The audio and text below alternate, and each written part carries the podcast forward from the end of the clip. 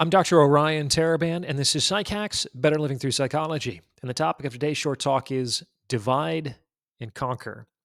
So, this episode will be a little different because this is a sponsored episode. I will be reading an email that I received from one of my listeners, and then I will be sort of riffing off the cuff on my ideas pertaining to this topic. So, this email comes from Blair D. And his email, in part, it's somewhat long, um, but I'll keep all the important parts in. Um, reads, My name is Blair. I'm in Seattle. I am 100% on board with your channel's mission to reduce the amount of unnecessary suffering in the world. One of the ingredients for doing so that I find compelling involves building greater support within institutions, governments, nonprofits, philanthropy, academia, for tackling problems that boys and men disproportionately struggle with. I believe there's great need for that work, and I'd like to see it carried out with an attitude of compassion and empathy for males, as opposed to the blaming and shaming we too often see. I understand you accept episode sponsorships. Might you be interested in doing an episode on the need for institutions, which have explicitly been empowering women and girls for decades, to add to their purview some work on improving the well being of boys and men? Uh, okay. Uh, so, yeah, I'm going to do this episode right now. Um, Blair also provided a few other pieces um, of, uh, let's say, evidence. One of them was a link to Washington State House Bill 1270, which he says that he is the person behind, and which has garnered sponsorship from three Democrats and four Republicans. I assume that means in the I don't know which house, but the state legislature of Washington. Um, so it has some bipartisan support for this bill. And this bill is basically advocating for the creation of a commission in that state to um, research, study, and inform other governmental institutions about some of the issues faced by boys and men. As far as I can tell from reading the bill, in terms of the nuts and bolts, it advocates the establishment of one full time salaried position in the state government to do this. There will be a, a, budget that's applied by the government, approved by the legislature, and also it can uh, garner its own funding in other ways.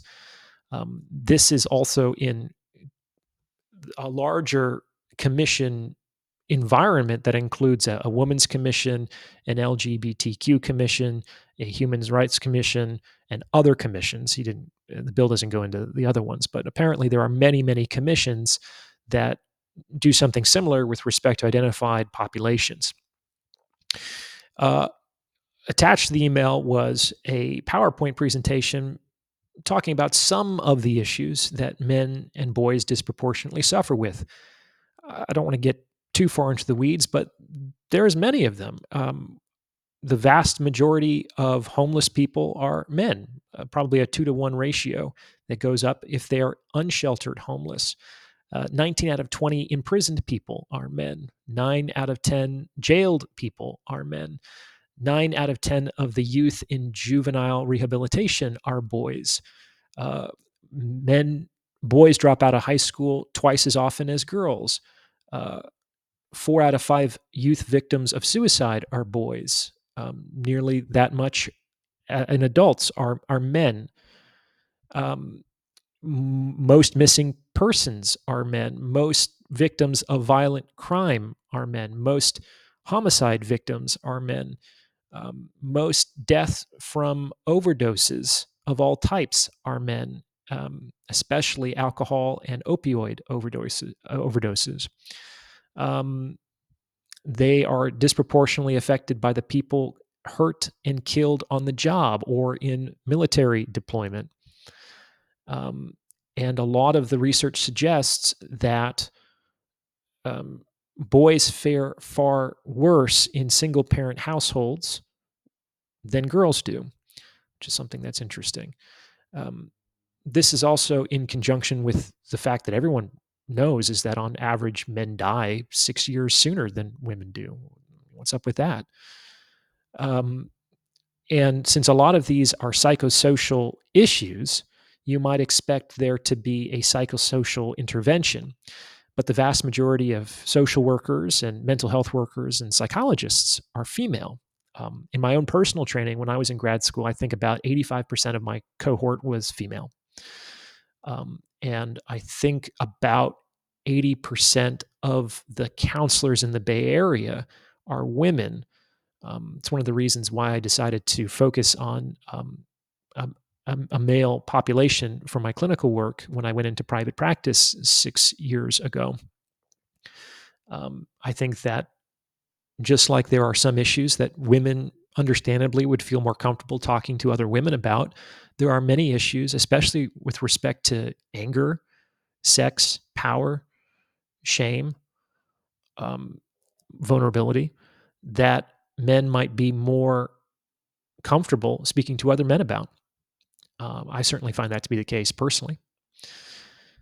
Um, so there's a lot of issues that men face, and this person was has attempted to push through this bill to establish this commission on men and boys. It was endorsed um, among other people uh, by who is it? Richard Reeves. Richard Reeves has garnered some publicity recently. He's on the book circuit, the podcast circuit, because he wrote a book called Of Boys and Men, which basically approaches the idea that the reason why addressing men's issues in our society seems so fraught is because it seems like there's this general assumption that these things are a zero sum game. And if we take money and if we give money and attention to men's problems, it means taking money and attention away from women's problems. And the whole thesis of that book is that's not necessarily true. Anyway, uh, he also linked me to a blog which informed me that for the second year in a row, uh, this House bill would not be heard on the floor of the legislature. So I don't think it was even put up for a vote for the second year in a row. And apparently there was no um, reason offered as to why that is, despite bipartisan um, support and the two lead authors being women. So that's sort of the, that was a kind of a long um, intro to, to this talk. So I'll, I'll be brief. Um, what do I think about all this? Well, I'm not surprised. Um, honestly, I, I don't think that men's issues do garner a lot of sympathy and support. And in many respects, that's why I don't talk about them very much. I don't know if that's a, a silencing principle, but it seems to be like just sort of barking up the wrong tree. Is that the way it should be? Probably not. Is that the way the world kind of operates right now? Absolutely. Now, why do I think that is? That's why I named this episode Divide and Conquer, because in thinking about my response to this, I was reminded about some of the ways in which um, divide and conquer in a social population is used as an instrument of social control. I think I was first introduced to this idea in high school when I read Howard Zinn's uh, People's History of the United States, where he talked about a lot of the racism in particular in this country is not so much racism as it is disguised classism. And he gave a lot of examples of how a lot of the um, the pre-existing power structures throughout American history have fomented racial hatred, especially between poor whites and poor blacks.